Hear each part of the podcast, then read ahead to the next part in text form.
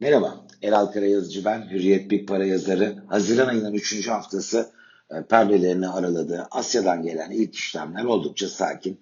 Geçen haftanın kapanışına yakın tonda fiyatlamaların sürdüğünü görüyoruz. Geçen haftayı hatırlayalım. Türk lirası çok güçlü bir pozitif ayrışmaya imza atmıştı. E, doların dünyada ortalama %0,3 kadar değer artışı kaydettiği hafta Türkiye'de %3.1'lik değer kaybına sahne oldu. Hatta Cuma günü bir ara 8.28'de test edildi. Fakat bu kalıcı olmadı. Borsa İstanbul, borsada da BIST 100 endeksinde TL bazında %2'lik bir getiriye şahit olduk. Oysa dünyada ortalama borsa endekslerindeki değer artışı hemen hemen %0,7 civarındaydı. Neydi Türkiye'yi pozitif ayrıştıran? Şüphesiz e, NATO e, zirvesi burada Erdoğan-Biden görüşmesi sonrası gelebilecek pozitif açıklamalara yönelik beklenti bence önemli bir motivasyon kaynağıydı. Ama Cuma günü e, döviz cephesinde aşağı yönlü hareketin e, bu kadar kuvvetlenmesinde bence ritmik nedenlerin de e, etkisini dikkate almak gerekir. Şöyle ki 8.51'in aşağıya geçilmesiyle teknik analize odaklı işlem yapan aktörlerin yerli veya yabancı stop loss emirlerinin ben devreye girdiğini düşünüyorum. E, hal böyle olunca da aşağı yönlü hareket alıcının da zayıf olmasıyla birlikte ivme kazandı. Peki ne olacak bundan sonra? Şüphesiz en çok merak edilen şey bu. E, bir kere bugün akşam elbette NATO zirvesinden nasıl bir sonuç çıkacak? Daha doğrusu Erdoğan-Biden görüşmesinden sonra mikrofonların karşısına geçip iki lider neler anlatacak?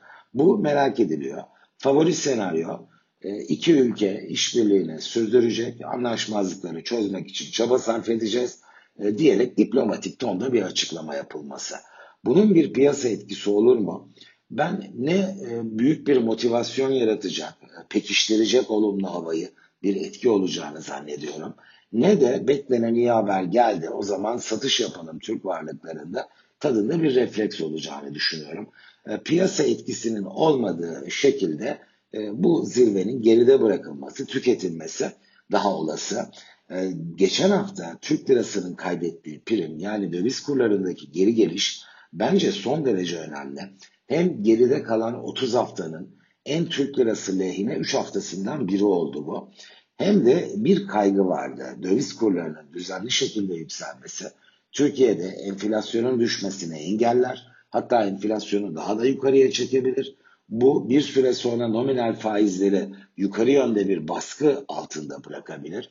Hal böyle olunca da 2021 yılında baz etkisiyle güçlü bir büyüme kaydetse de Türkiye 2022-2023'te bunu sürdürmesini zorlaştırabilir. Bu risk elbette geçen hafta dolar TL bir çırpıda %3 düştü diye ortadan kalkmadı. Ama bence umut verici ve bu riski görece azaltan da bir tabloyu metne getirdi. Çünkü Türkiye eş zamanlı olarak aşılamayı da hızlandırdı. Yaz aylarındayız ve biz de e, turizm gelirlerinin de bir katkısını göreceğimiz bir periyot bu. İşte bütün bunlar dolar TL cephesinde 8-10-8-20 bandını destek alıp yukarıda 8.48 ara direncini fazla yukarıya zorlamadan dışarıda bir pozitif dolar lehine akım olsa da 8.65-8.70 bölgesinin üstüne çıkmasını engelleyecek görece daha sakin bir seyri döviz cephesinde bence e, senaryoların içinde bir adım öne çıkardı. Hal böyle olunca da Türkiye ekonomisinin geleceğiyle ilgili görece olumlaşan senaryoların Borsa İstanbul'a da ben olumlu yansımalarını görebileceğimizi bu anlamda da 1450 yakın desteğinin geçen haftayı 1461 puanla kapattı Borsa İstanbul 100 endeksi. E, etki şansının arttığını yurt dışında borsalara satış gelmesi durumunda da e, BIST 100 endeksinin 1430'un üzerinde e, tutunma şansının yükseldiğini düşünüyorum. Yurt dışına geçelim. FED sahne alacak. İki gün süreli bir toplantı. Çarşamba akşamı öğreneceğiz. Neyi?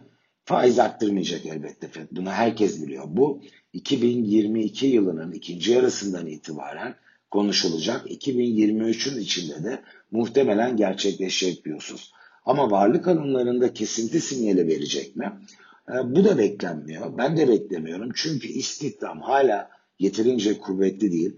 Enflasyonun geçici olduğuna da piyasayı ikna etmiş durumda FED. Veriler de buna işaret ediyor. E, ama buna rağmen ben toplantıda e, çarşamba akşamı Fed'in daha dengeli bir tonu tercih edeceğini ve oradan küresel akım adına çok böyle motivasyon sağlayacak, itici güç olacak bir malzemenin de çıkmayacağını düşünüyorum. Hatta piyasalar bu kadar iyimserken Fed'in alıştırmak adına bunu bir fırsat olarak pekala kullanabileceğini düşünüyorum. Sonra sahneye az solist olarak Türkiye Cumhuriyeti Merkez Bankası alacak. Elbette orada da bir faiz değişikliği beklenmiyor. Ama Türkiye faiz indirim döngüsünü ne zaman başlatacak? Herhangi bir sinyal, herhangi bir işaret verecek mi? Bu soruya e, mutlaka Merkez Bankası toplantısından sonra o karar metninde e, cevaplar aranacaktır. Sakin bir şekilde girdik Haziran ayının 3. haftasına ama muhtemelen haftanın iki, e, ikinci yarısından itibaren iki yönde hareketlerinde görece kuvvetlendiği, bu kadar da sakin kalmayan bir piyasa e, bizi bekliyor e, diye düşünüyorum.